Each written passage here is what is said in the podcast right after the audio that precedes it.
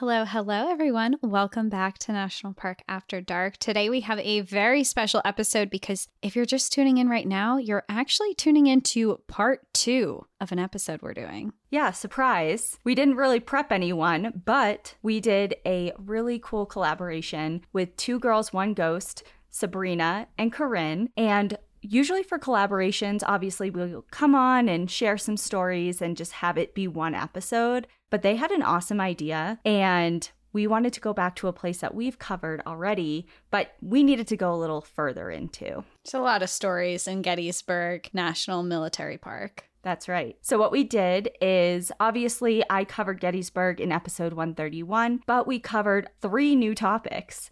So, Cassie and I did an episode on their feed that you should check out. It got released last week.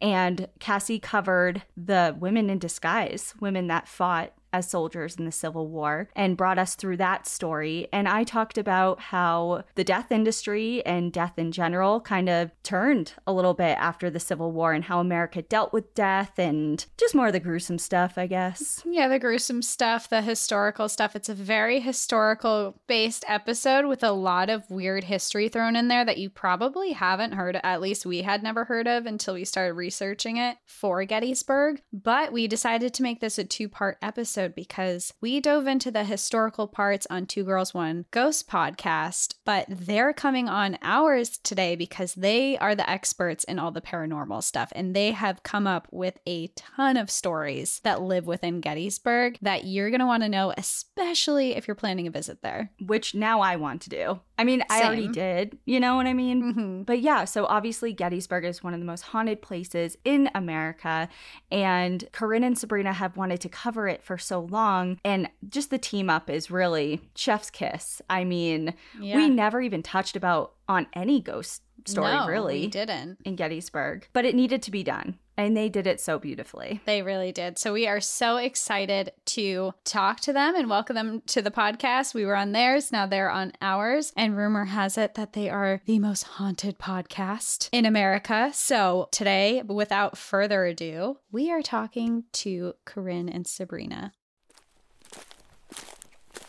Well, hi, hey guys. Welcome to National Park After Dark. So glad to have you on. Hi. Yay! We're so excited to be here. I'm just like, I've been waiting for this part too because I'm just so, so. We haven't talked about paranormal stuff in, I feel like a while. It's been a hot minute. Which I can't imagine. Be- it, it that's hard for me to imagine just because of how haunted national parks are. But there's also, I guess, there's so much to cover in national parks that it's hard to do all. Yeah. And I also think that, like, I like being told paranormal stories. Like, I do love sharing, mm-hmm. of course, but there's yeah. like a magic to just being able to sit back and hear and get spooked. Oh, yeah. And mm-hmm. I think that's why we're so looking forward to this. Okay, well, before we talk, you didn't tell us yours. Yeah. I was just going to say you were supposed to, you, we were I'm all flustered now. What is your ghost story? Because you started to tell us, and we are like, wait, don't tell us because we need to oh. be recording. yeah. Before we got on the recording, you were going to tell them about your haunted house you moved into in okay. Colorado. I know. So then, here's uh. the thing I have a theory of what's going, what happened. But long okay. story short, I moved into this place in Colorado in September of last year. Mm-hmm. And originally it was like a one room tiny right now it's 560 square feet. It's very small. But originally originally it was even smaller and it was a little mountain 1930s cabin. And it's been you know had additions put on. And i know the landlord very well. And she knows a couple of the people who have lived here before she even bought it. But obviously i don't we don't know everything. Mm-hmm. so i'm not really entirely mm-hmm. sure of its history. But when i first moved in i had three separate things that happened kind of like boom boom boom like over like the first month or two. And it's kind of been knock on wood a little quiet um over the last few months. But okay it first started with hearing footsteps. And again, it's very small. I have a sliding barn door that kind of separates my bedroom from the main living space slash kitchen. So it's not like there's really a big question as to like, hmm, what was that noise? Like everything is very audible. Right. Like I yeah. know. You can pretty much see everything mm-hmm. in your apartment. Right, exactly. So I the first thing was footsteps. It sounded like they were walking from like the the front door area across the living room and towards my bedroom, but obviously stopped. So that was the first thing. The second thing happened a couple weeks after that. And I was asleep in my bed and I woke up. And it's kind of like when you're in the in between. So you're awake, but you're like, you don't want to open your eyes. Like, you're like, oh, I'm just so tired. I, I hope I can fall back asleep. Like, it wasn't time to get up mm-hmm. for the mm-hmm. day. Like, I just wanted to like lull mm-hmm. myself back to sleep. But I opened my eyes while I was still laying there. And in the corner of my room was a group of people. What? Like three or four people, outlines of them of various heights. Like it looked like a collection of like kind of like a family, I guess. Were they looking at you? Yes, staring at me. But I didn't I couldn't picture like I couldn't make out distinguishing features. I they were human, of mm-hmm. course, shaped. But like I couldn't say like yeah. what they looked like. You know what I mean? They were like outlines and I looked at them and I inhaled like gasped, which I've found out over the years that I'm not a screamer. I'm a like gasper when you I'm startle. scared. You um, startle. Uh-huh. Yes, I startle. And so when I did that, they took one step forward Ooh. towards me and then they disappeared. No, hell no.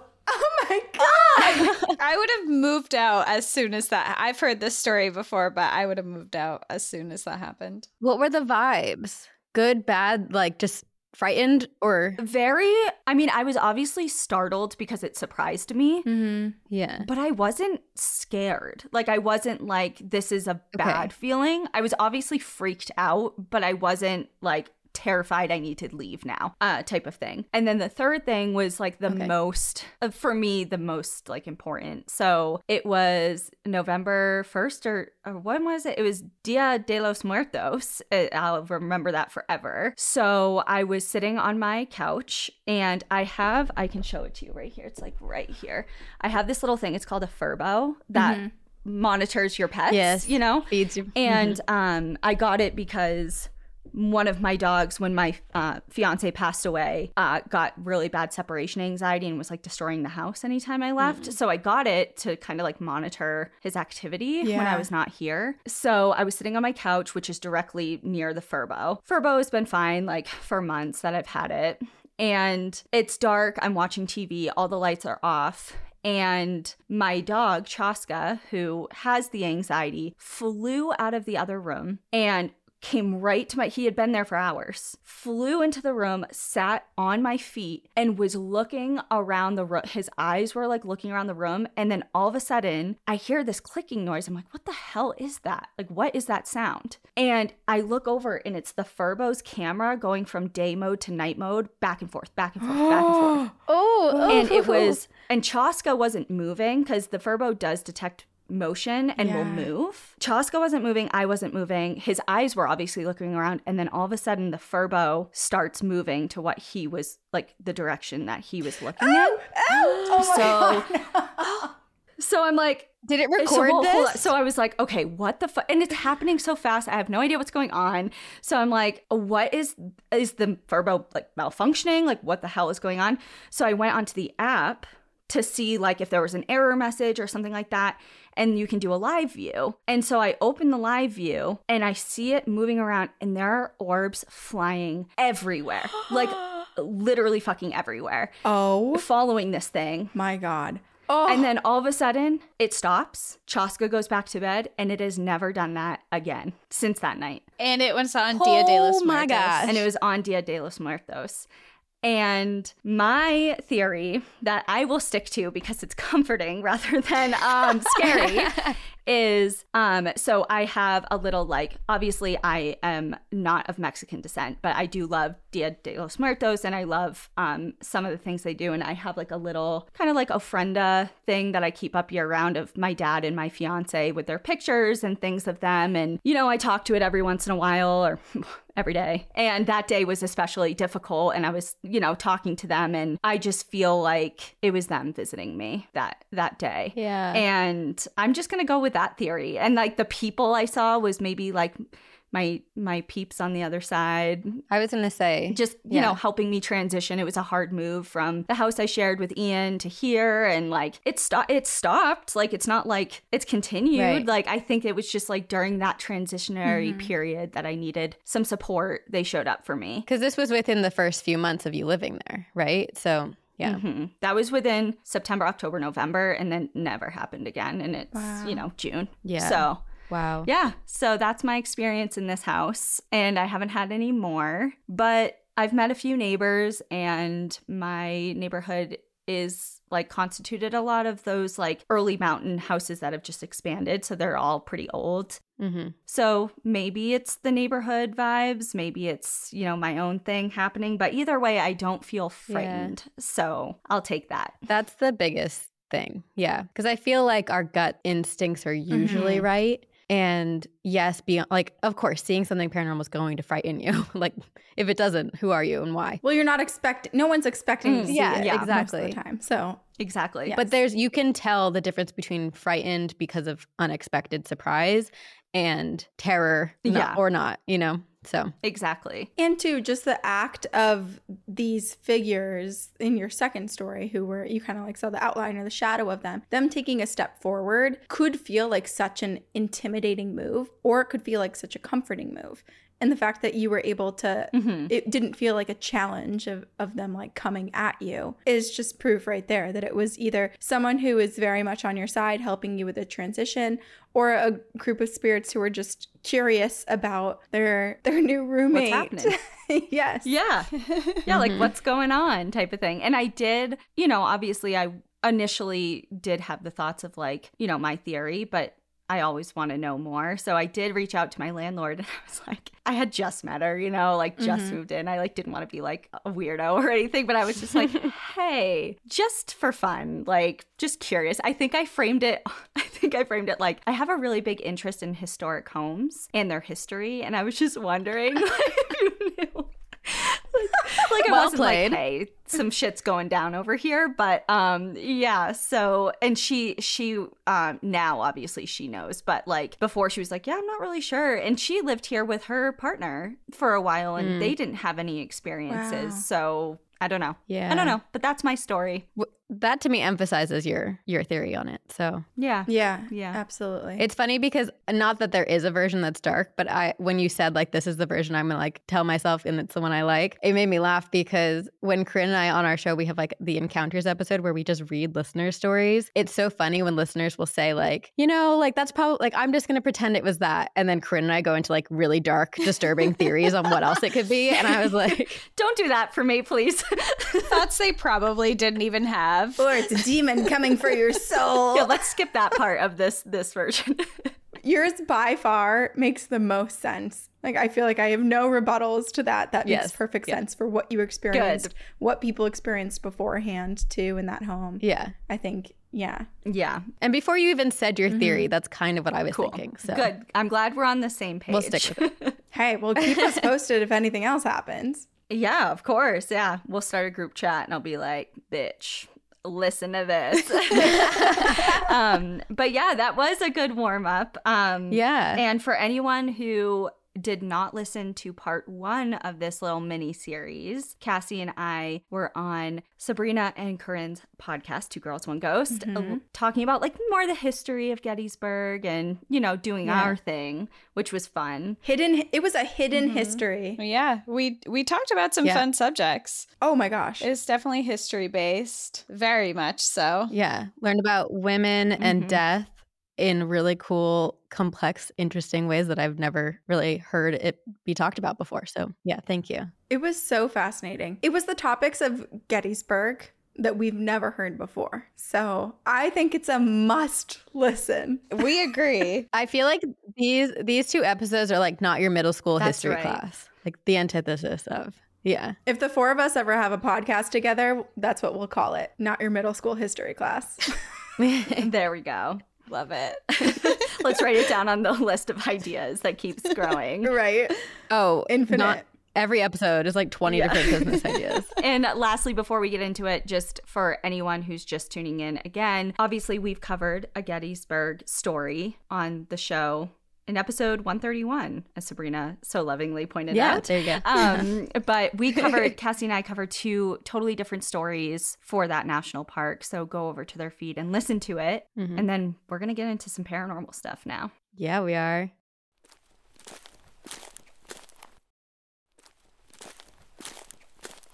We'll start with a little bit of a recap of history. I know you guys have covered it. A lot of people probably have an idea of the Civil War. Maybe you don't, or maybe you need a refresher like us who, I don't know, very very little details were retained within Mhm. my memory until I looked at it again. A refresher is always nice. It is. Yeah. So Gettysburg, Pennsylvania is pretty infamous for its role in the American Civil War, and it is home to Gettysburg National Military Park. Corinne and I have had, it's so interesting. I think I mentioned this on when you were on our episode, but we have had so many listeners email us with their hauntings Mhm. from Gettysburg. And like we've been flooded by it, which just to me, I'm like, oh, well, that makes sense because Gettysburg is flooded with spirits. And it's probably pretty hard to find another place that's like as haunted as this place because it's so, it, it's just like known, like so much death has been Mhm. known there. Everyone says the energy is palpable. And you guys haven't been, right? N- none of us have I been. have here. not. Yeah. We want to though. I have. I've been, but it was it was when I was younger, so I don't think I necessarily I don't know. I I wasn't there with a paranormal lens and I probably wasn't there with an enthusiastic historical Like, lens why am I either. I was there with a uh, being dragged along. middle school I forgot to brush my hair, wearing my wicked t-shirt Gotcha. lens. Yeah. We've all been there. Yeah. That's how I was when I was in the Ford Theater. Okay. when I went on my eighth grade trip. Like, I would love to go now because back then I was like obsessed with a kid named Cody and like that was my world. So the. Ford Theater. wasted The. Ford Theater couldn't compare to Cody. That's right. Um, well, yeah. So that just just to say, like the Gettysburg is very, very haunted, and this episode will encompass the history, horror, and haunt. Yes. cool. We're excited. I know it's going to get very spooky towards the end, but like Sabrina said, for some of the history, it- you guys covered a lot about the Civil War and what that means on episode 131 of your feed, and then the episode you did over on our feed. Um, but there's also a Gettysburg, Pennsylvania before the war. Which we feel like is also important to inform some of the ghost stories that come because obviously this land saw a lot of death and a lot of dismemberment and a lot of horrors. But before then, there were people living there too. The Penn family, who we're guessing Mhm. Pennsylvania is named after, they encouraged European settlers to come to the land that had previously been occupied by native tribes. And Gettysburg was caught in the midst of firestorms and raids during the French and Indian War. So there was already a lot going on there before what we even know to be true for American history. And in 1761, an Irishman named Samuel Gettys settled into the region, which was then called York County. And he established the Dobbin House Tavern, which we'll talk about a little bit later. And it's the one that I was going to stay at. Like, I found a room. It was $175 for one night. And I was like, I can do this. I can drive out here and stay. And it was like a massive suite. and record this episode from there. yeah. And it's haunted. I'm assuming Oh, because it we're talking about it. And it. it's, oh, yes. we'll go into some of the hauntings. I think it's harder to find a place that isn't haunted than That's it is to find a place True. that is haunted in Gettysburg. Got to look for the new builds. Yeah. And anyone who is trying to to seek out the ghosts and wants to stay at a place. I mean, the Dobbin House Tavern is a great spot because it was a spot that was frequented by soldiers and traders alike and it still obviously exists as a bed and breakfast and a restaurant. So everyone can go and stay there. Ooh. I'm picturing like a very quaint bed and breakfast, very old. I haven't seen pictures of it, but I'm picturing wallpaper Oh, yeah. and really Mhm. good food Mhm. and I'm yeah, seeing weird creaking floors. That's Yeah. exactly it. kind of like lopsided Mm, floors, like they go in different. Yep, that's exactly and all it. of those old homes always have doors that kind of lead to interesting places. Like I stayed at an Airbnb, places. or it wasn't an Airbnb. I guess it was a it was a bed and breakfast in Rhode Island that was a really historical uh, building that actually was sold last year. And it was like the friends of Lizzie Borden and all the stuff. And I was so excited to stay there until it became like 10 p.m. And then I was terrified. And there was a door through our bathroom that if someone opened the coat closet, like in the hallway, they could have gone beyond all of the cleaning supplies and like broken into my room. And I was so scared of the whole place. But it was Oh, awesome. creepy. so I assume this place is very similar. All about the thrill. Yes, it was a thrill. Okay, so here in Gettysburg, by the late 1790s, there was a desire to form an independent slash new county seat. So essentially saying, like, okay, we want to have a capital of the county somewhere different than where it is. And on January 22nd, 1800, the Pennsylvania legislature created Adams County with Gettysburg as its county seat. By 1860, the town had grown to 2,400 citizens and 10 roads led into town where 450 buildings housed small but thriving businesses, which to me seems like so many businesses for a kind of small population at the time. But I think a lot of people were coming in. I think it was like 450 total buildings and oh, Okay. Some of them were businesses, that would make but more most sense of them were like I'm like that is a Yeah. wild ratio. Like, does everyone also own a business who lives Yeah, here? yeah. Everyone is a business owner. Yes. It's a supportive community. Everyone shops at each other's places. Mm-hmm. Actually, it kind of sounds like my dream because I would love to live on a commune.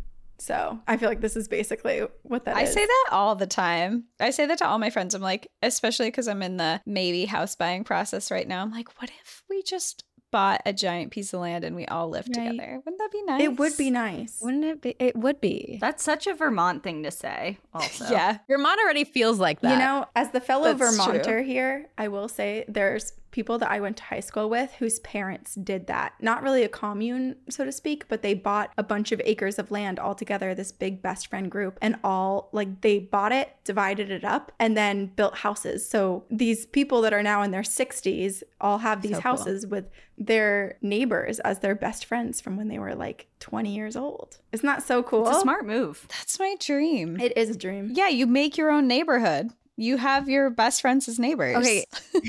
My like, this is so sad. This is just how my brain works. But my first thought goes to what happens if there's a fight between their friends and they're all stuck You there. sell your house. You gotta just, yeah.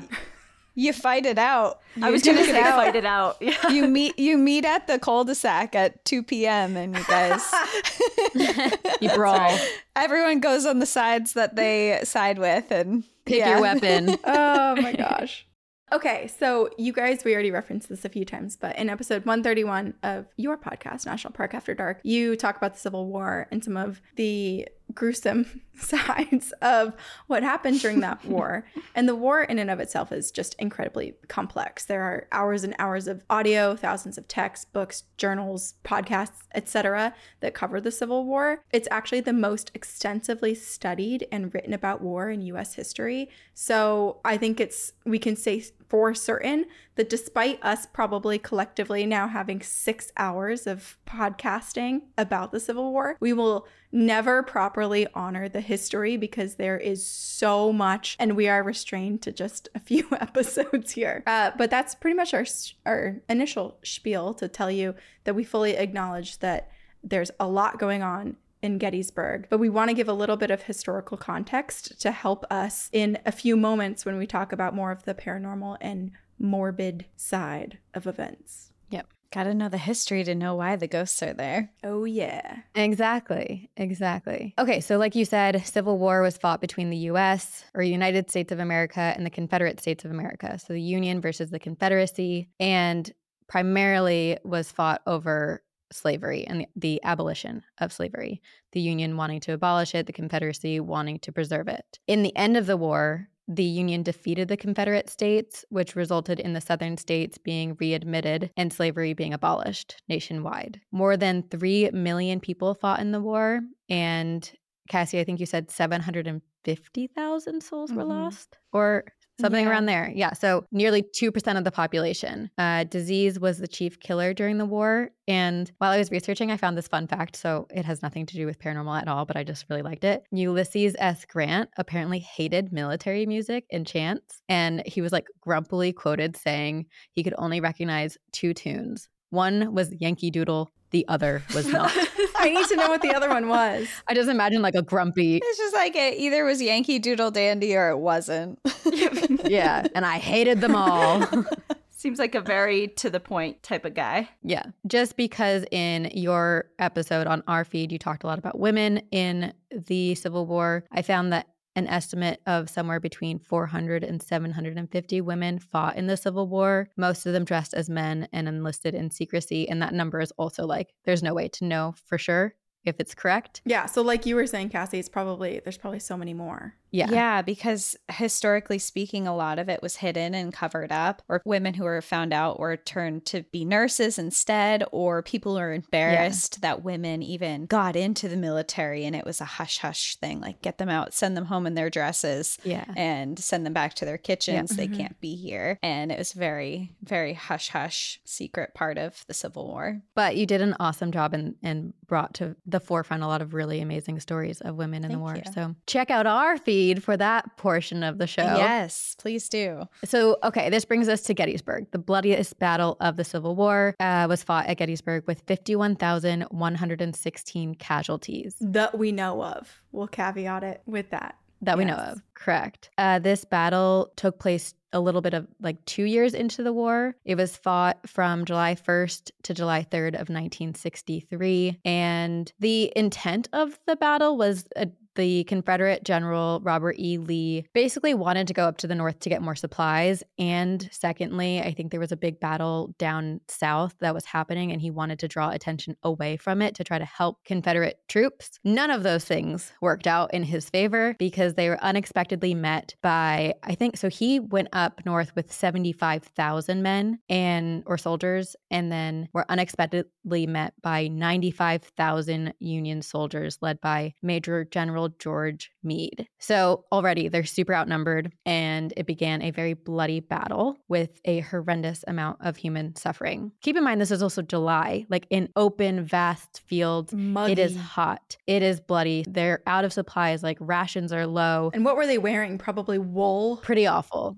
Conditions. yeah, horrible that's also in, a factor. Yeah, yeah, ninety degrees yeah. out, no shade. Mm-mm. Yep. On day one, it was pretty, I think day one was kind of shocking because the Confederates didn't realize that they were going to be met by the Unions. But day two and three were the bloodiest days. On day two, Robert Lee was like, hey, go charge through this farmland. And one of his, you know, under another man who, George E. Pickett, who was like leading that troop specifically, was like, we don't have men to do this. And Lee just continued with his order. And so, unsurprisingly, it became a pretty disastrous disastrous sacrifice for the Confederates. And by the end of that, 60% of that small division died in battle. And Lee and the Confederates were forced to withdraw his men and return to Virginia with what few soldiers had left. And also, the Confederate troops lost at the battle in Mississippi. So it was like a double victory for the Union and now seen as a massive turning point in the Civil War. A little not so fun, very morbid facts. In those three days, 10,000 were killed, 30,000 were wounded, 10,000 were captured or missing. Only one civilian was killed by fire during the battle. And months later, in November, Gettysburg battlefield became the final resting place for the Union souls. And at the burial on November 18th, 1863, which is still when Civil War is going on, is when President Lincoln gave Gettysburg address. Today, it is the Gettysburg National Military Park, and it encompasses, I think, 6,000 acres. Beyond that, 6,000 acres. I mean, let's just say that 6,000 acres is 100% like 6,000 acres of haunted land. and then even beyond that is haunted. It's a lot of acres to be walking around with some ghosts. Oh, yeah. You are certain to find ghosts. It's like America's epicenter for paranormal activity. That's sort of what it feels like.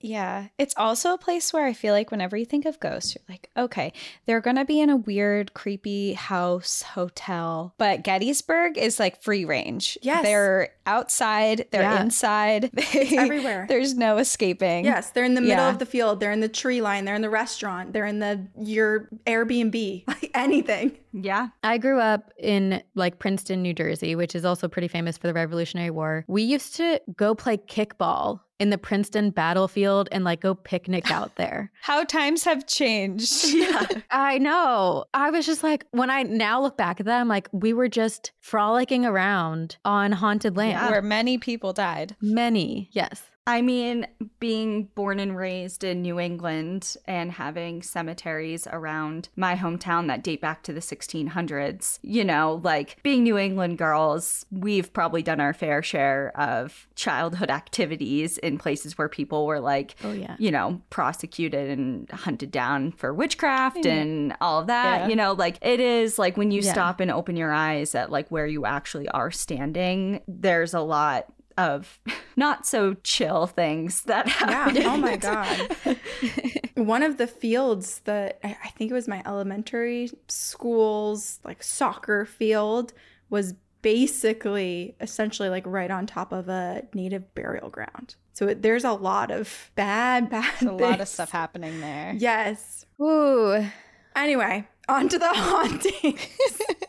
anyway, Gettysburg is very haunted. It's super haunted. yes. Okay, but I think we'd be remiss to not start with the battlefield, right? So there's just like we were mm-hmm. saying before, where there's just so much to the history and, and so much to what happened on this land and in the Civil War and at Gettysburg, and just so many things that we could probably create a 100 episode podcast about to to try to encompass all of the For things. Sure. There's just as many when it comes to the hauntings because there was a lot of death and suffering, which equals a lot of spirits that are unable to move forward. And also, Sabrina and I talk about this stuff a lot on our on our feed where not all hauntings are active hauntings. A lot of them seem to be kind of this residual yeah. stain that is left over from the horrible things that have occurred somewhere. So even though we might see a spirit uh, in uniform walking along the woods, it doesn't mean that person is actually trapped there. It could just be the energy, the, the world remembering what happened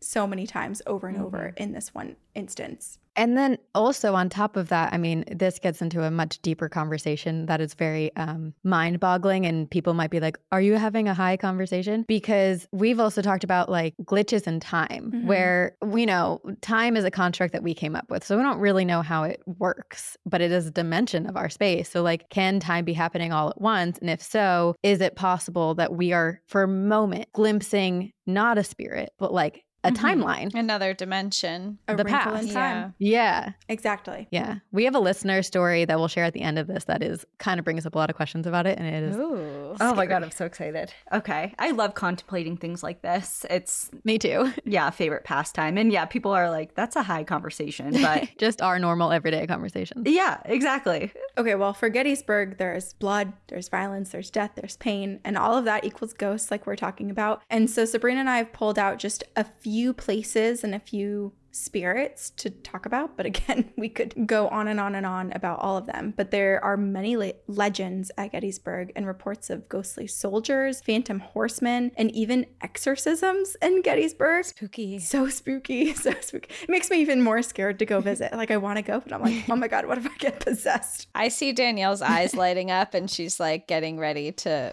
book a hotel for me to.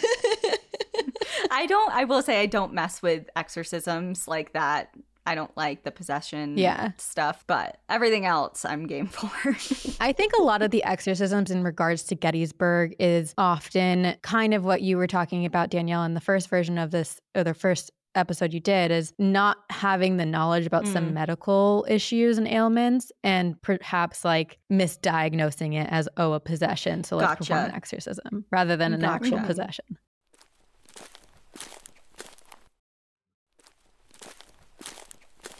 So while there was plenty of death and plenty of people who lived in this area before, many of the ghost stories that we know began on the battlefield. July 3rd, 1863, as the Union soldiers marched toward victory, they recalled that they weren't just led by General George Meade. No, they were also led by General George Washington, who had been dead since 1799. Oh. So he was like marching with them oh to victory. God. It's so I've spooky. never heard this. I've never heard this before. Yeah. I know. So this was what was really fascinating is so many people because of how important the Civil War in Gettysburg is to like US history, everyone's like, "Well, you're diminishing that importance by saying it's haunted." But it's like, n- no, uh, these ghost stories happened back on the battlefield and are recorded by soldiers. So it's not like we're making this up now in present day to make money. It was happening. It, it was happening during So it's not even like war. 10 years later people start talking about yeah. it. That's so interesting to hear that there's stories of paranormal activity here prior. I mean, every time I think of it or hear of it is after because mm-hmm. of the Civil War, not yeah.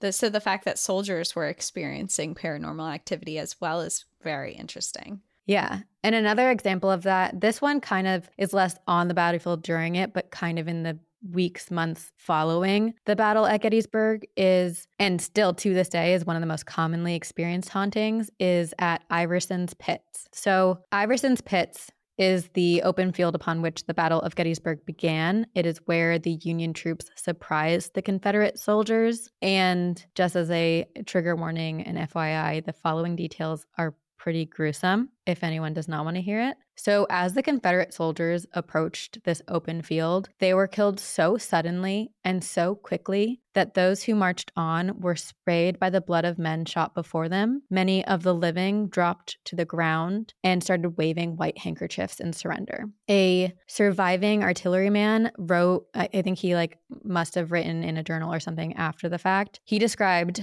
a row of 79 North Carolinians executed in one single volley, their dead feet perfectly aligned.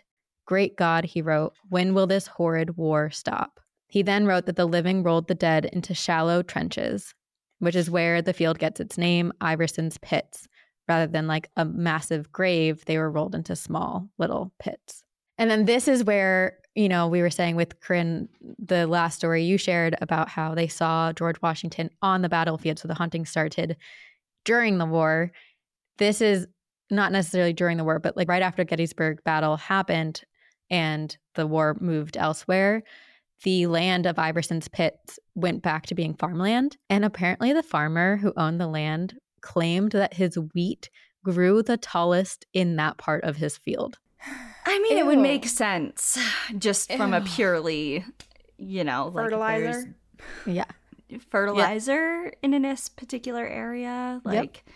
I mean, it's gruesome to think of, but makes sense. Yes.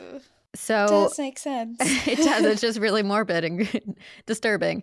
And then also, uh, for years afterwards, the farmhands who were hired to work on the farm refused to work on the fields after dark because they were convinced it was haunted. They would see, hear, and feel spirits of Confederate soldiers. And to this day, it is reported to be haunted.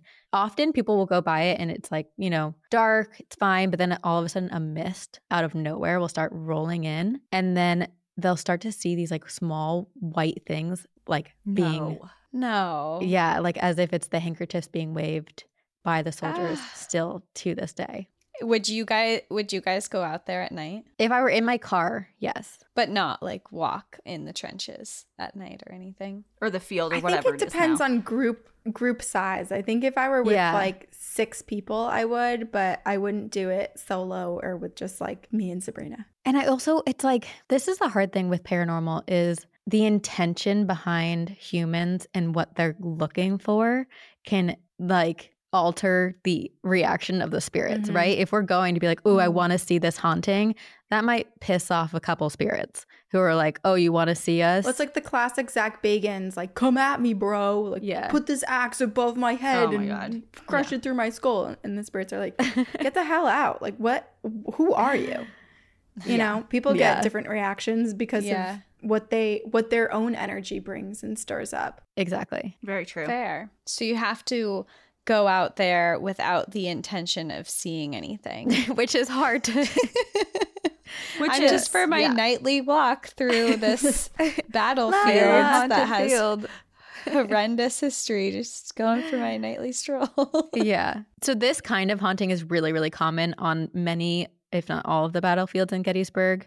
So that's like kind of the more in depth of that field of the fields that we will talk about. But there are some more infamous haunted places or battlefields at Gettysburg. The Grove, Devil's Den, and Sachs Covered Bridge are just a few of them. And you can walk around and through the park. And I can pretty like even if you're not open to the paranormal, I feel like there's a pretty high chance that you're going to experience something paranormal here. You might not know it's paranormal, but you're probably experiencing something paranormal. Mm-hmm. Even if it's just like a vibe or a feeling or just something off. And I feel like when we did our original Gettysburg episode, I'm pretty sure we like we had a, a huge response of like I live near here. Or mm-hmm. like, this mm-hmm. is my home park that we were kind of like taken aback by. Like, we didn't realize that we had such a mm-hmm. like big concentration of audience down there, which is awesome. But like, a lot of people would write in and be like, I bi- ride my bike through there all the time. Like, I recreate there like normally in my day to day activity in life. And for us, who's so far removed and view Gettysburg as like this, you know, in this kind of still shot of history, like for a lot of people, it's just a normal yeah. part of their current it's life. Their and dog yeah. park, their sunbathing spot, their right. children's birthday exactly. party out on the green. mm-hmm. Kickball for me, you know? yeah. yeah. yeah. Perfect example. Actually, th- this is such a tangent, but when I was a freshman in high school, we had a big kickball day at the Princeton battlefield, and two boys had a fight over me and got in a fist fight. And it was, yeah, maybe one of my proudest moments in life. Wow. you had some, you had two guys have a battle over you. A duel on the battlefield. A duel on a battlefield. Iconic. For your hand. Neither, neither of them won my heart. So. That's too funny. That's amazing. we keep saying I want to we want to go back in time and see what things are like, but Sabrina, I kind of want to go back in time and watch that moment of your life. I'll time travel to that with my binoculars out in the field. Go Sabrina. Okay, so we mentioned that there is a bunch of structures in Gettysburg. There's over 400 buildings, 400 to 600 buildings at the time. Um, and many of the soldiers during the Gettysburg situation, Civil War, all all of that, the, all of the battles, they commandeered these buildings. Many of them were businesses, but they were also personal homes. And they were just basically people's homes were being intruded upon and turned into hospitals and used as shields from the gunshots that were just like constantly penetrating all across the fields in these many, many acres of land. So it's not surprising that despite the land being haunted, many of the structures are too. And the Farnsworth House Inn is one of the most haunted buildings in Gettysburg. During the Battle of Gettysburg, many families and civilians hunkered down in their houses' cellars and sought shelter there because there would be bullets flying and just like coming through the walls and and going multiple walls deep. So even if you weren't near a window or a door, you weren't safe. And so a lot of people when they heard gunshots and and fire and whatever, they would run down into their cellar and they would stay there for a really long time. This particular house, the Farnsworth House Inn, it was riddled with 135 bullet holes, but everyone who sought safety inside survived, which is incredible. Wow. Mm-hmm. And it's kind of ironic given that it's super haunted. So people were inside when these bullet holes mm-hmm. were coming through and no yeah. one was shot? No. Or no one died from a shot? Yeah. Exactly. Wow. And despite there being no deaths in the home, the current owners, the Shultz family, claim that there are at least 16 distinct spirits that haunt this home, the inn. So another place you can stay. Haunt slash protect. Yes. Yeah. There's an eight year old little boy who's there. That's one of the spirits. Uh, they also say the majority of them are Civil War soldiers, primarily Confederate soldiers, and there's also a former midwife they believe to be there. The soldiers apparently patrol the home. So, kind of like what you were saying, they they almost protect the home. They thump around, they smoke their cigars, they breathe very heavily, startling people who stay there. oh, I would hate that. I hate heavy breathing. yeah, Cassie has a like, thing get, about loud breath. like, get away from me.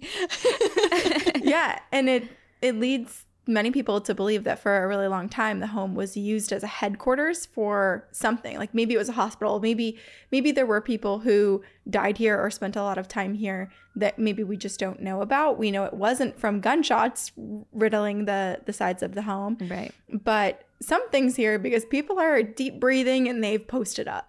you know what? It kind of reminds me of um, Danielle did an episode on the Stanley Hotel mm. and it's haunted from people who enjoyed it there. Yeah. yeah. So maybe that home has people in it that just really loved the area and never left. They just want to go yeah. back. I mean, with 16 spirits. Yeah. Yeah. yeah. Their own commune. Yeah. That's true. there it is. I love that. An afterlife commune. but the that's Stanley Hotel is like one of the only places that I've been that I'm not I don't have a personal like tie or connection to. Like, you know, when you go back to your childhood home or like somewhere that you have, you yourself had really nice Yeah. fond memories of, like it gives you that sort of like feeling. The Stanley Hotel is the only place that I've ever been aside from that that I have felt that way. Like it Wow. feels to me, to me at least, very warm and inviting. And like you can just tell so many people enjoyed their lives and like some of the mm-hmm. best times of their lives there. Like I feel Yeah. that when I'm there. I don't know about Cassie because I've brought Cassie before. yeah. Yeah. I'm curious if, if you've, if a past life of yours maybe has spent a lot of time there, or if you're just really receptive and you're picking up on all of the warm, positive energy that the spirits that haunt there obviously feel towards it. And it's kind of like becoming I mean, your own. maybe. You're an empath.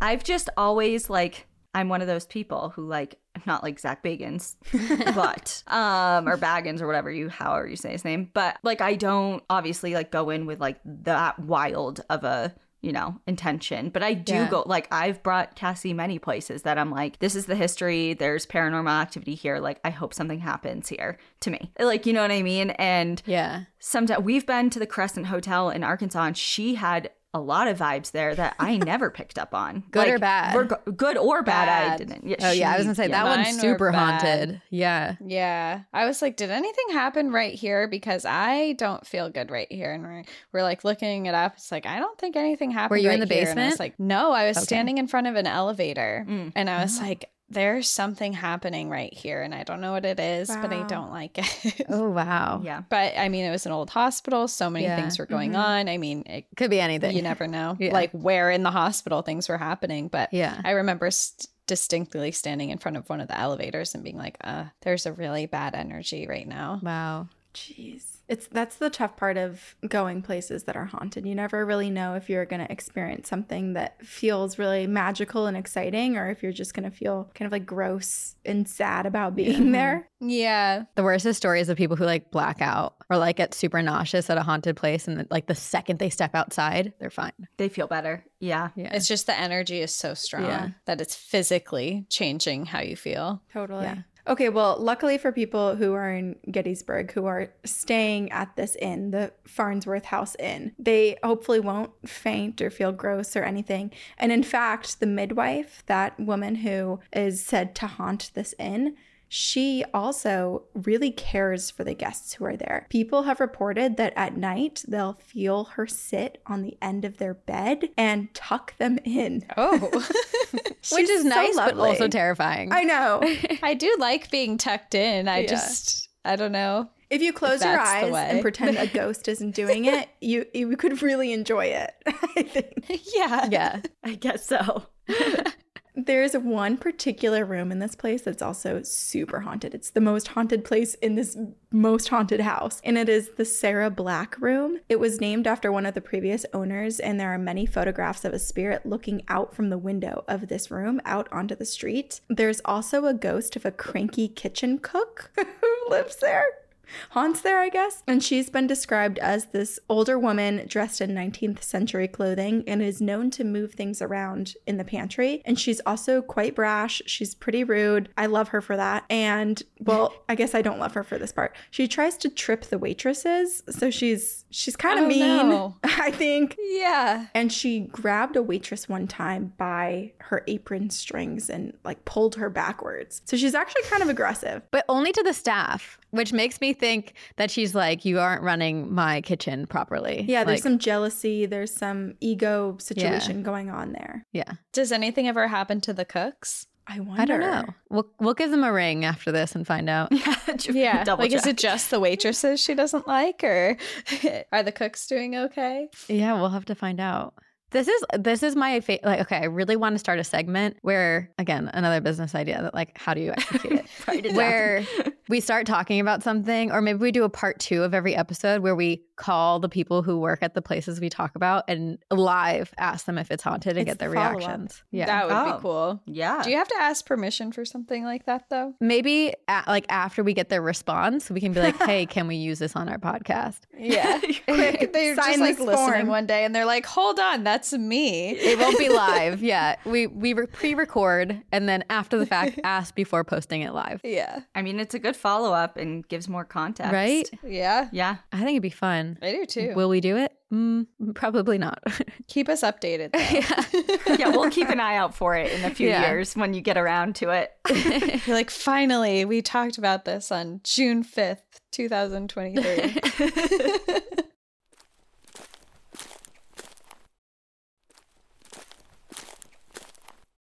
So, another haunted place that has hauntings on top of hauntings. This is called the Gettysburg Orphanage. And trigger warning there is some child abuse. At the time of the battle, this building, the Gettysburg Orphanage, was a private residence. And during the battle, like many other buildings in Gettysburg, it was converted into a hospital, and soldiers, wounded, dying, and dead alike were brought into the cellar. After the war, the home was turned into an orphanage, and there were reports of ghostly soldiers, phantom cries, and screams and moans aplenty. If that were not enough, it is said that one of the headmistresses of the orphanage, Rosa Carmichael, was pretty horrendous to the children in this orphanage and that she tortured and chained orphan children in the cellar, turning it into like a dungeon.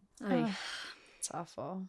It's hard because it's like it is known that she was a disciplinarian, and I'm not sa- like I'm not condoning how disciplinarians, you know, punish people in the back in the day because there's probably a lot of cruel punishments. But I don't necessarily know that there's evidence that she was even more so, and that she actually did chain children up. That is just part of the legend. It's like Okay. Miss Trunchbull Yes. from Matilda. Yeah, Oh, yes. Yeah. She had that box, whatever that was called. the chokey, chokey, The, chokey. the chokey. Yeah, had the nails like yeah, sticking. oh, so awful. Oh. Do you know, is that what it's actually called, that torture device? Oh, I don't know. Because that is an actual torture device, like from like a medieval time frame. that they used in the children's movie that we all grew up with? Yes. I know. I still Right. cannot look at a piece of chocolate cake the same from that. Oh one. my I know. I always think of Bruce. Bruce. Yeah. Bruce. See. Just covered in chocolate. That's one movie that I can for sure quote. Okay. Actually, I watched it like last week. So, this building, the orphanage, a lot of things happened behind closed doors. What happened exactly, we're not sure. But there are today, a lot of people have encountered spirits of soldiers and of children, and also of something evil. There is a darkness that can be felt, and many people attribute it to the spirit of the headmistress, that she is still there and enacting evil things. I don't know, being violent to people who visit it today. There are others who have reported seeing the apparition of a small boy who appears in the corners of the basement. And then people have caught orbs, strange lights. Some have seen and heard children. Some have heard children laughing, and sadly, some children crying. Mm, poor babies. Don't love that. No. That's really sad. yeah. We don't cover a lot of stories. I know you guys kind of cover the gamut with different, like, stories and paranormal activity and things like that. And we've just haven't really come across anything like that yet. Yeah. Like that we have covered. And just like the the fact that, you know, any of these situations is obviously sad. You know, paranormal activity comes from someone losing their life, usually in a traumatic way, whatever. But like the children aspect of it makes it a lot more difficult to um Yeah. to just kind of process and you know like i know a lot of it comes from legend and things like that but if people are really experiencing like hearing that stuff and all of that like obviously something happened you know Yeah. And what we've learned also in all of our research, and this is like, it makes it worse, is children ghosts are really hard to trust. Not in this specific or like situation, but like demons and dark spirits mimic children to like get your Ugh. trust, no no which is Oh, no. horrifying. That's really scary. I mean, there are a lot of entities in the woods, different cryptids and creatures that mimic like a baby's cries and, and things like that. Yeah. Corinne, what's the episode you did? I think it you did like a missing 411 episode Oh, yeah. where there was the kid who was in the cave and there was something mimicking his grandmother. Oh yes. I feel like that's a really good one for Danielle and Cassie to cover. Oh, is that a Spearfinger? Is that what? There's a cryptid and it's Oh. a native lore, but it's Spearfinger. She looks like an old woman, like your grandmother, and she lures children in as being like an old grandmother, but she has this really long fingernail that she Oh. kills children with. Oh my like, gosh. Oh. Oh, no, I haven't Yeah. heard of that one. This one feels, we're like not really sure if this is some sort of paranormal entity, like a cryptid type creature, or if it's some sort of alien creature. Because in this one particular case, this little boy was separated and lured to a cave where there was this woman who looked exactly like his grandmother, who he realized wasn't his grandmother once they were in the cave together because of her odd behavior. And she was really scaring him, but she was really insistent on him defecating onto like this almost like a piece of paper that she had prepared. So she was like collecting a sample of sorts from him. And then he was he was never killed. Like he was found again, he was brought back to wherever he needed to be. But there's just weird But he was like really, really far away from where he like left Mhm. his or when he got separated from his family. We'll find out what the place is and we'll see. I send Yeah. hope it you. was an alien or a cryptid. Otherwise, what a freak. yeah, if you, Yeah, haven't- yeah, I Let's hope so too. Yeah, get Yeah. back to us with that. if you haven't gone down the missing 411 rabbit hole with David Paulides, you guys have to look oh, into trust that. me, we've oh had gosh. I was people are always like, "You should." We don't know if you know about this, but How can you not? Like, It's so I'm obs- I've been obsessed with it It's for so years. prevalent. I watch his Yeah. YouTube. It's Yeah. ugh, it's so it's like so good and fascinating and entertaining while also being so mm-hmm. incredibly horrifying because this is happening to actual people and so many kids are involved in it. And so it like makes you so so sad but you're also just so intrigued by like what the hell is happening? Why are there these big furry monsters that are are bringing children 40 miles away from where they were last seen and they're like not the least bit dirty? There's just i'm super into all that stuff bigfoot There's a i lot of love him questions. yeah, Thought provoking. Very. yes. So many. Okay, so there's so many haunted places in Gettysburg. And so we're going to talk a little bit about a few more of them, but just also made a little bit of like a highlight bulleted list for if anyone else is curious to look up more of the haunted places in Gettysburg. So Cool. one is the George Weikert House, which is on the battlefield. There's also the Homo Ball Ball House. My gosh, I'm struggling over these names. The Cashtown Inn, which is a fully functioning bed and breakfast. So many bed and breakfasts are haunted over here. The Dobbins House Tavern, which we mentioned earlier, uh, that is a bed and breakfast that served as a stop on the underground railroad as well so you kind of you get more than just the the battle of gettysburg there a lot of history. Mhm. there's the Gettysburg Hotel, which had been functioning as a makeshift hospital at the time. There's the Gettysburg Academy Bed and Breakfast. And there is an inn called the Baladerry Inn, where this is probably the inn that we would recommend least, unless you Oh, okay. are Okay. curious to hear soldiers screaming in the middle of the night, which is really horrible and sad. And people often see a spirit of a nurse from the war as well. So clearly, there was just a lot of bad, bad energy in this particular inn. It was maybe a hospital. Yeah, a lot of these buildings. Yes. Yeah. The Rose Farm was used as a hospital during the battle, and hundreds of bodies were buried there. And when the family returned to their home, one of their daughters began having terrible experiences in this home. She had lived through the gunshots and she had seen and smelt the dead during this battle. But being back in the house, she started to see blood. She swore she saw blood seeping through the walls. This was quite literally a bleeding house, bringing back blood from the recent past. That's like an Amity Yeah, Amityville horror. Is that is that it? I think so. That story with the bleeding walls I feel like there's so many like that. Yeah. That also makes me think of The Shining. And The Shining. Yeah, of book. course. Yeah. I feel like oh, God, I want to say it's that people are screaming at me, obviously, but I really think it is the Amityville That sounds right. horror. Well, it's like it's the stories of people who start to lose their wherewithal and just kind of succumb to the energies within the home and start whether it's mm-hmm. real blood coming from the walls or it's a hallucination. I mean, Amityville fits that story fits that. We actually just did a crossover with One Strange Thing, and they told us a story all about the bleeding house in Atlanta, and they still have no idea. It was real human blood. they have Forensic no idea where it came from. Evidence. It's like No clue how it got there. such a wild No. mystery. hmm Yeah. Splattered all over the house. like a geyser of blood Yeah. gushing from the ground. And What? Today. Okay, I need That to is know freaky. That is very freaky. yeah, Yeah. Look into that the one. fact that there's multiple bleeding houses. right? right? You're like, which There's one was something it? is wrong. Which bleeding house is it? there shouldn't be bleeding houses. No, I know. yeah, the fact that we're getting confused and can't remember which bleeding house is a disturbing, disturbing thought. Yes. Oh, It also doesn't help my thoughts with my own house buying. I'm like, okay, can I ask the realtor, is this a bleeding house or a non-bleeding house? Stay one night before I buy. Try before I buy, Yeah. please.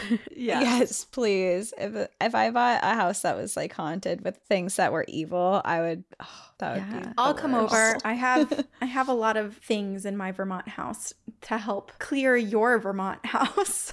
Trust me. I would love that. I would love that. We'll do a little clearing. Let and me know when you're over here. I will. yeah, yeah, that would be awesome. So, the Rose Farm, just to wrap up this farm, there were many bodies exhumed and moved in November of 1863, but the hauntings still continue. So, it's not necessarily due to people's unrest with being buried below the house. Like, people have been given more proper burials now, but the activity is still just as plentiful. And I don't know how often this house bleeds, but it at least bled a few times. Yeah, often enough to get that. Uh, yeah. It had- Distinction. yes, exactly. It bled at least once, which is too many times. Once is enough. yeah.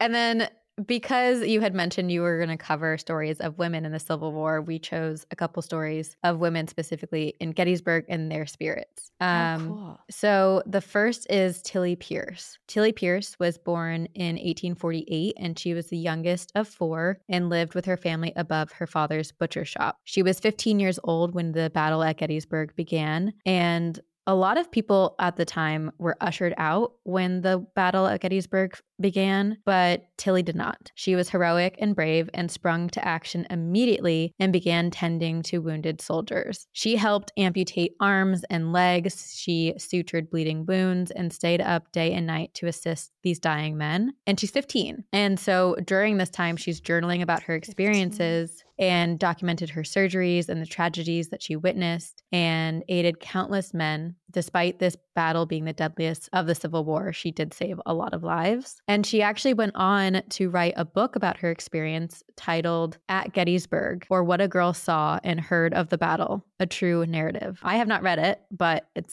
sounds extremely fascinating uh, and a very unique narrative regarding the Civil War. But there is one quote that I picked for to, to read. She wrote, uh, and this is in regards to helping the soldiers some limping, some with their heads and arms in bandages. Some crawling, others carried on stretchers or brought in in ambulances, suffering, cast down, and dejected. It was truly a pitiable gathering.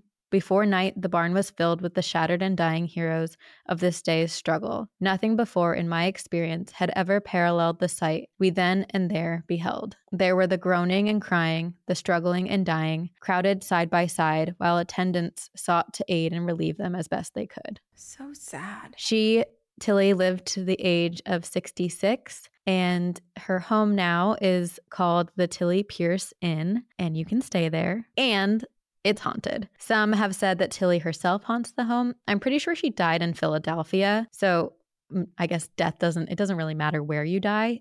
She has a strong connection to this home, but a lot of the encounters are with spirits of soldiers. There are poltergeists, spirits sitting on beds, and ghostly children running around the dining room, and a ghostly cat. So there's a lot. You can you get it I all. like the cat. That's Yeah. cool. yeah. I could deal with ghostly cats. Yeah. That's nice.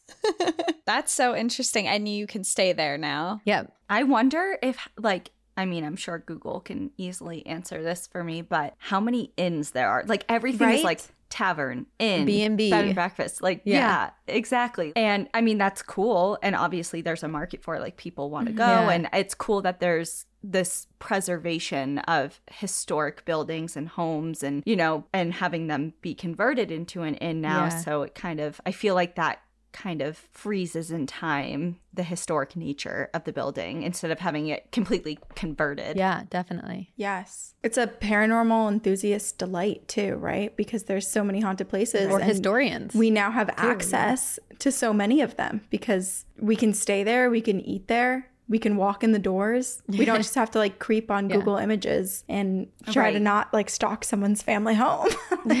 There's plenty for us to And go I don't see. know. You can stand in these places. And I don't know if you guys know because you've obviously been researching the inns and taverns a little more, but like on the very little that I read about them, aren't there some?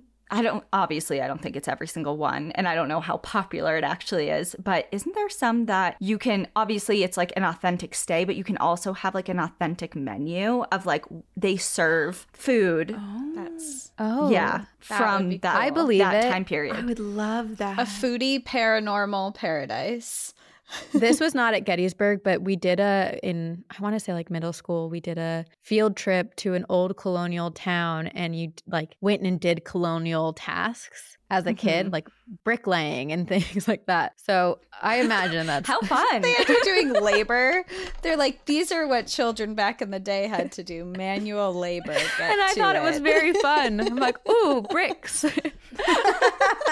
oh my God. That's illegal now. I know. It's like they don't do that anymore. That's so funny. That was a 90s kid thing Yeah, to do. for sure. For sure. oh, can you imagine? I guarantee no place does that anymore. no. Unless you're like consenting to it, like you want Right. to go eat whatever Yeah, yeah. the hell mm-hmm. like was served. in that- Medieval times. It's just like a very, it's a rounded experience, historical experience. It's like, okay, you're going to, you know, stay in this house as it was. You're going to eat what they ate. You're Yeah. going to see, you know, like it's kind of cool. I know. I That think that's cool. I would so do it. cool. I love that. I wish every place had had that option where you get to do like the authentic mm-hmm. historical stay versus just the modern one. Yeah, exactly. And then maybe the ghosts would like divide and only haunt the people that opted for the historical experience. Okay, but they also you have to wear the attire that they wore. Yeah. Oh, Well, ugh, I don't know if I really want to wear. It wear would be so uncomfortable, but it would be kind of fun. So we have to wear corsets. a whalebone corset. yeah. You can't eat the food if you got that on. I do just want to like walk around like an old house like that with an old white Victorian nightgown and like a little gaslit candle. yeah, the gown is good because it's like Yeah. flowy, Mhm. minimal layers. yes. You're mm-hmm. The under corset. guards. Yeah. Right. Yeah. yeah. There's a restaurant in my hometown that is because you know there's some buildings that's like you have to imagine what it used to look like. It's like mm-hmm. it's now shiplap walls and Yeah. gray cabinetry, but 300 years ago it was really cool. Like this one is it's now the common man, but it used to be Matthew Thornton's home Oh. one of the original signers of the Declaration of Independence. And it's still set up like that. So they didn't blow down any walls to make bigger dining. Like all the, roo- cool. like you just dine in different rooms. And he's buried across the street in the cemetery. And it's just like Oh a really cool experience. And I just envision Gettysburg like that on steroids. Yeah. Yeah. That's cool. So anyway. The common man also for anyone who's in New England and gluten free, they have good gluten free bread if you want a sandwich. Hot tip. Got, get your gluten free meal in some cool historical, possibly haunted location all in one. Yeah. Okay, wait. So when you guys had first covered Danielle, when you were talking, I think you had mentioned very, very briefly this woman, Mary Virginia Wade, who's known as Jenny Wade, and she's probably the most infamous spirit of Gettysburg. She's the only civilian who was killed during the Battle of Gettysburg, which is also kind of incredible that there was only Especially with all these bullet holes going through people's Yeah. homes. Yeah. I was going to say, wasn't she shot while she was making bread or something? Yes. Mhm. Yes. So she, okay, it's interesting because there were multiple different. There was one article that said she was the only civilian killed by gunfire at Gettysburg. hmm And then there was another one that said she was the only civilian killed during Gettysburg generally. So I don't really, I don't- I don't know. I don't know. It's also probably one of those difficult ones where it's like because there was so much disease too. I bet there were people like by proxy killed from what was happening at Yeah. Gettysburg. But there's a link that that could have been made and inferred, but there's no actual record of it now. So Yeah. I don't know, but it's one of those it's one of those interesting things too, right? Where like this was a time period that was so well documented and yet we still have so many questions because there's a bunch of discrepancies in what is available to us. But whether Jenny is the only civilian or the only civilian killed by by gunshot, she was killed. Her family actually called her Ginny or Jin for short, short for Virginia, but there was a printing error which caused her name to basically be changed and spelled to Jenny. Uh, she was one of six children, and her father, Captain James Wade Sr., despite being a captain, he was a bit more of pain in the butt, and he spent a lot of his time in jail. and Jenny had to help provide for her family. She had a big family, one of six, and so she became a seamstress alongside her mother. And in 1862, Jenny's sister Georgiana married her sweetheart, and the two moved into a two story red brick house located at 548 Baltimore Street in Gettysburg. And Georgiana's husband, he had enlisted in the Union and he was sent off to fight. And he was not in Gettysburg when Georgiana gave birth to their firstborn son at the end of June 1863. So, Jenny, being a wonderful sister and caretaker in her family, she goes to her sister's house to help with the newborn son. Four days later, the Battle of Gettysburg began. Jenny stayed by her sister and her nephew's side, aiding them and hunkering down as bullets flew just outside of their home. And then sadly, on July 3rd, a bullet flew through the door of the house. It flew through another wall and then hit Jenny. So it went through two layers of house and then hit Jenny directly in the shoulder as she was kneading dough for her family. And the bullet lodged itself into her heart and she died instantly. So sad. Oof. And then almost immediately, Union soldiers ran into the home and they found Jenny dead there in front of her dough that she was kneading in the kitchen. And her mother and her sister, they're obviously shocked, heartbroken. They watch the soldiers wrap Jenny's body into a quilt and bring her down into the cellar. Inside her pocket, they found a photograph of her childhood friend, Johnston, nicknamed Jack Skelly. And the lore behind this says that they were engaged to be wed, but there's also no proof of that. So it very well could just be a love story concocted from this horrible tragedy. Nine days after Jenny's death, Skelly himself died from wounds sustained in the battle. And apparently, Jenny's mom, this is kind of, I don't know whether it's beautiful or if it's like kind of gross, but her mom baked the bread that she had been kneading at the time that she succumbed to the bullet wound and she made 15 loaves and gave them all to the union soldiers to eat i think it's beautiful but i also it is but i have questions like sanitary sanitary think, questions yeah. like was there well, blood sanitary in it? yes that well, was yeah. my well there's that that's mine That's my only question, actually. Well, they're not eating the raw dough. At least That's it was true. baked. Not that baked blood is any better. Human. Um, but I mean, I also feel like it's kind of a time that you can't just waste good dough, yeah, especially definitely. enough mm-hmm, to make mm-hmm. 15 mm-hmm. loaves of bread. True. Especially if, like, I feel like it's your civil duty to help the efforts, the war efforts, and all that. Yeah. And if, like, the soldiers need to be fed, like, yeah, it's a little morbid that your dead daughter was just making that, but I don't know. It's it's uh, a little complicated, but I get it. It also sounds yeah. like the Union soldiers really helped give Jenny mm. a proper burial and like a like service to her in her life so that yeah. her mom was like almost like a thank you. Mm. And yeah. she was so they originally brought her down to the cellar after she had passed that day,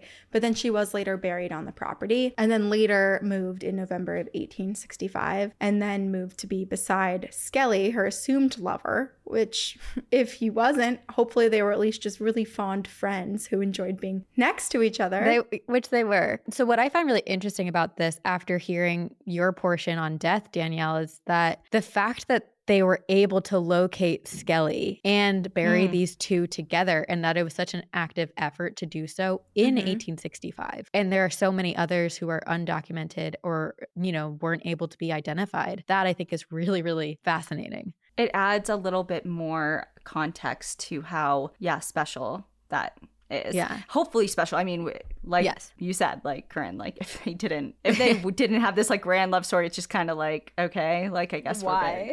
yeah, yeah. I mean, obviously, if she's carrying around a photo, she was him, holding it on. For, she was holding on to it for someone else. Okay. Yeah. in the war. She has no idea who this guy like, is. Someone okay. else was just like, "Can you pass yeah. this along?" And like, "Can you hold on to this? I don't want to lose it in the war." And she's like, "Yeah, I'll keep it safe." And then, uh, maybe they fell in love in the afterlife. Maybe that's where the the happy yeah. ending is. Maybe. Matchmaking. Yeah. Well, so Jenny, she was treated as a hero in the home while belonging to her sister, became known as the Jenny Wade House, and it still stands today. It was granted to the government in 1882, and there are many rumors, there are myths, legends, whatever you may call them, regarding the spirits at Jenny Wade House. It's now open for ghost tours um, and may sadly have turned into more of a money making scheme than a space honoring someone who tragically died.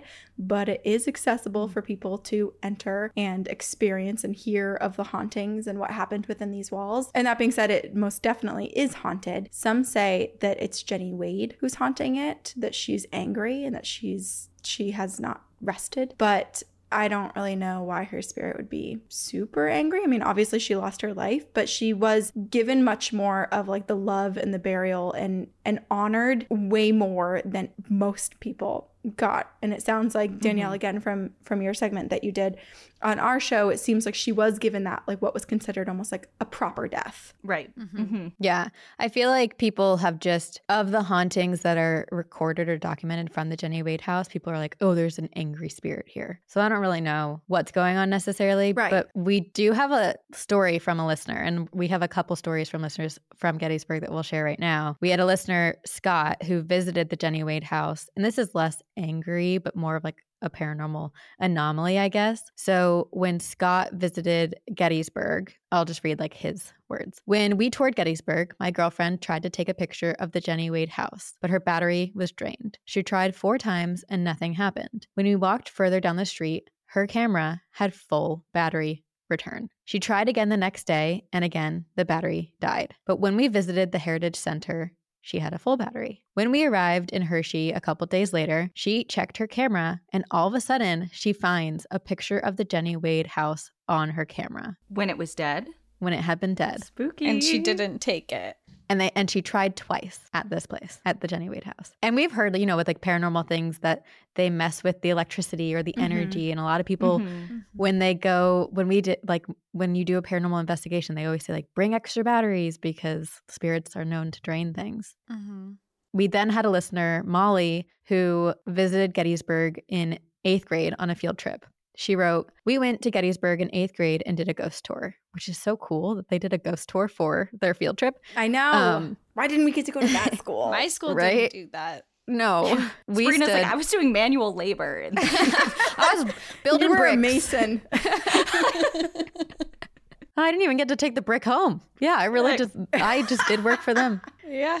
I'm I'm putting this all together now. Like the memory in my mind was so fond. Like, oh, I made bricks, and now you've all made me realize that you are part of child labor. labor. Yeah.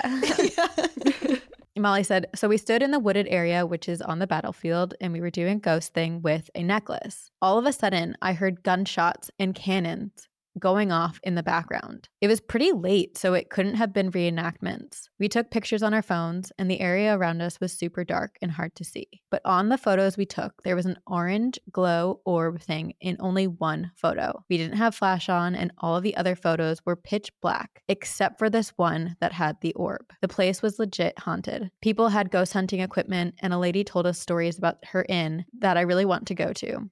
There was a story about a little boy who plays with coins, and up in the attic, there was a place where soldiers would snipe, and that there are blood stains on the floorboards. So, obvious residual spirit stuff. This woman was staying at a place where the owners leave at night, and she was staying and heard banging coming from the locked attic. We all got super spooked when she was telling this, and we all saw the building with the bullet holes. A couple months later, we went to the Antietam battlefield and drove through it, and everyone in my mom's car started to inexplicably bawl their eyes out because the energy there was super sad and overwhelming. And my head started to hurt so bad that we had to leave. Mm-hmm. I've never had an experience that strong. No, me actually. neither. One of my friends from grad school, he and his boyfriend were there maybe like three years ago, and his boyfriend wasn't a believer in, in this sort of stuff, but experienced something very similar to that and just was, they were all walking, and he just could not stop crying. Just suddenly was so overwhelmed with sadness and grief and just felt the energy that just existed there. There was one time, this was like very, very early days of our podcast where I had researched something and I think it was a story about past lives, but we were about to record and I got overcome with the most intense emotion and my my mind was like don't tell this story like don't tell this story i had i felt so sad and so i we ended up moving the recording because i was like i'm not i'm going to research something else yeah we oh did oh my god but like you have to listen wow. to your gut sometimes and if like something is telling you, Sabrina, that you should Yeah. not be talking about this, then don't. Like, why tempt fate? We Then can don't. just not Yeah. talk about it. Move on. Yeah. Yeah, Yeah. we're on board with Like, that. listen to your listen to your intuition. Like there's something in there telling you something real. Mm-hmm. Yeah. Okay, Corinne. I'm so excited for you to tell this one. We have one more story from a listener that we're gonna end on that we think you guys will. Okay. I don't know if you'll appreciate it, enjoy it, Oh, boy. hate us for reading it to you. Um, but it's It's good. Oh no, I feel like I'm gonna be scared. it scared us, so probably. It may sway you from going to visit Gettysburg. Mhm. We'll just say that. All right. oh, is this a possession thing? No, No, no, no, no, no. Okay, all right, all right, phew. But Okay. still, still not great. I'll give you that. No. It's here's a clue. the subject line is ghosts can cut you. And this was Ah. sent in from our listener Crystal, and it's a story that has been told from the men in her family for years. She writes, Years ago, my grandpa went on vacation to visit his brother, my great uncle, in Pennsylvania. Being the history buffs that they are, they had always said the next time my grandpa came out to visit that they would make a trip to Gettysburg. Of course, we all know the tales of the haunted battlefields, the countless sightings of ghosts, and thousands of lives lost in Gettysburg. So naturally, you can almost guess where this is going. But I promise you, this will still leave you chilled and possibly unlock a new fear. You're welcome. Within minutes of arriving to Gettysburg, my grandpa turned to my uncle and said, Do you smell that? It smells like gunpowder. My uncle said that he was just about to ask him the same thing. But strangely enough, my aunt and grandmother, who were also in the car, could not smell it. My uncle had arranged for a guided tour for the group. He wanted to surprise my grandpa and really have a fun, history packed day with a true war buff as the guide. They pulled into the parking lot. Everyone began to unbuckle, gather their things, and unload from the car. My uncle was the first one out of the car, followed by my grandpa, and they both decided to stretch their legs and go for a walk down the paved path to take in the scenery. My uncle began to talk to my grandpa about the countless deaths, the history of the land, and the literal river of blood that ran through the valley with all of the bodies that lay strewn once the battle was over. After a bit of small talk, my uncle notices a man that is walking and begins to walk towards them. And this man is in uniform. Assuming that this is their tour guide, he thought to himself, huh, this is odd. We are early and the tour doesn't start for another half hour, but great. Maybe he's ready for us. He described this man as wearing an authentic Civil War clothing. He was in his young 20s, but looked really disheveled and upset. Confused as to his demeanor, he starts to walk towards the man and introduce himself until he notices that this man is slightly transparent, floating, and he's holding a knife that is dripping with blood. Immediately, my uncle said he just froze, like sheer panic. What in the hell am I witnessing? This can't be effing real. Kind of stop in your tracks fear that we all hope to never face in our lifetime. In what he describes as a quote, gliding run, the soldier went from being 20 feet away to immediately in front of my uncle in a matter of seconds. He could feel the man's breath on his face and the sheer look of hatred and fear in this man's eyes. Within what felt like an eternity, but was really just mere seconds, the soldier lifted his arm and, in a downward slashing motion, ran the knife across my uncle's bare leg. And then the man was gone. My grandpa claims to not have seen the soldier, but he did witness the wound on my uncle's leg. There were no branches or anything nearby that could have caused this wound. My uncle was wearing shorts that day, but he had on long sleeves, leaving his legs the only bare skin exposed. The wound was luckily just superficial, no stitches were needed, but to this day, we cannot wrap our minds around how this spirit was capable of harming someone from the other side. You're right. It's upsetting. but I feel like rare enough that I would still go. true, true. Yeah, I feel like I it's definitely a new fear unlocked um, for me.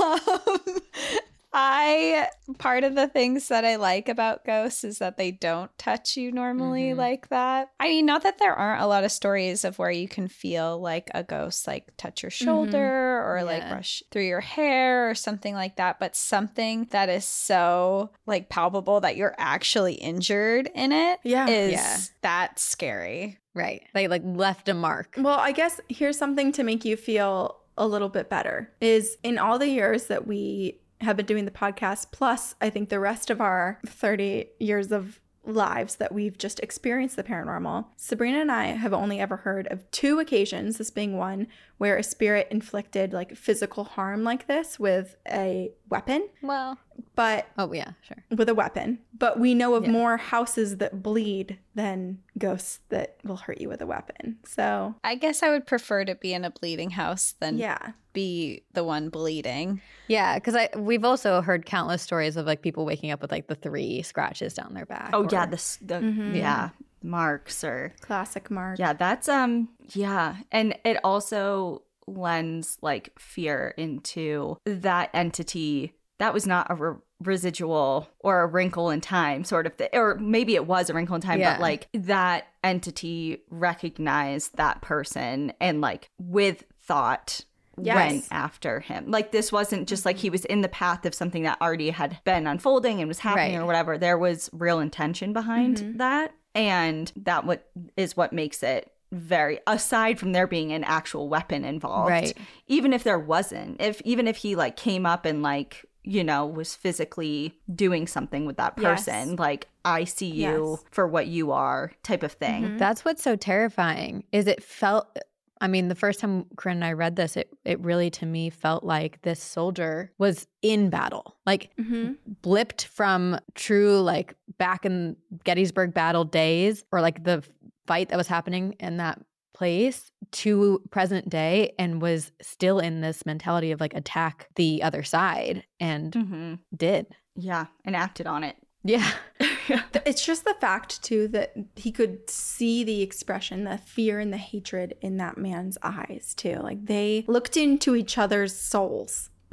hmm Oh, it's just so freaky. It's so freaky. So Yeah. freaky. well the consensus is i still would enjoy to go Me too. yeah I would still like to, I I am admittedly afraid of some like I'm not afraid of paranormal in a sense of if they're friendly, but the like difficult part of the paranormal where there's such anguish and horrific deaths and possible hurting it uh it scares me a little bit but i think that gettysburg would be such a cool place to visit and there's so much history that Yeah. i would go just i wouldn't walk around at night Yeah, we can be Outside. daytime visitors. We can wander around. We can go get lunch at one of the haunted taverns, you know, do that sort of stuff where we're experiencing it in the daylight. We're seeing things. We're feel like the energy always exists. So we can still feel things, possibly see things. Night has nothing to do with the paranormal. It just heightens our our Yeah. I guess like awareness because we're Fear. It's dark. Yes. mm-hmm. and our senses are off. yeah our senses i feel like our mind is less cluttered hmm Yeah. at night it kind of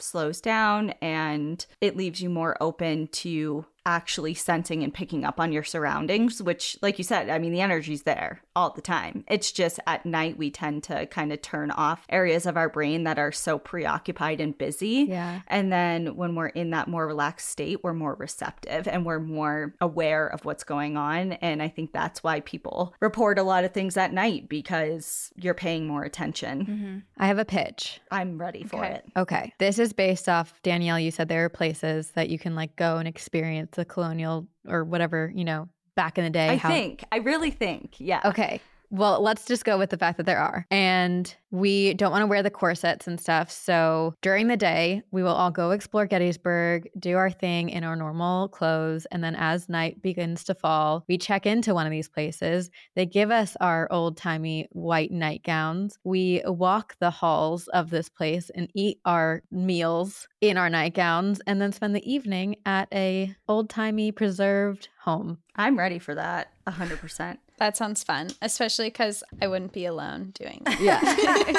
That's the key is not being alone. That's Yes. right. yeah. Oh my God. Well, thank you for bringing us on a tour through Gettysburg, unlike we have experienced before. Thank you for having us. Yeah, like we could obviously go on and on Yeah. and on and on about Gettysburg for so many Yes. different reasons. But yeah, we were excited to come on your show and give our portion. And now that we have information about Gettysburg on the paranormal side, that just leaves the door open to a lot more opportunities. So next time we come across a park that's like super haunted, we'll we'll reach out. Please do. Yeah, let us know. There's a lot of them. Mm, Yeah. Yeah, there is. Cool. Well, thank you so much. Thank you for having us. Of course. This is so fun. So fun. We did the sign off on your show. So do you want to help us do ours? yes. Of course. All right. Well, thank you so much for joining us. This was super fun. Until next time, everyone, enjoy the view. But But watch watch, your your back. Back. Oh wait. I like how you whispered it. Your back. I was gonna do my demonic growl, but then I was like, oh, I don't know, maybe. Do it. You can do it. You Go can for it. it. But watch your back. Oh, you got that down like Yeah, alarmingly that's well. really- I also often make really direct eye contact with people when I do it because it's like I'm focusing so much on the voice that I'm just like dead in the eyes. Bye, everyone. Bye, everyone.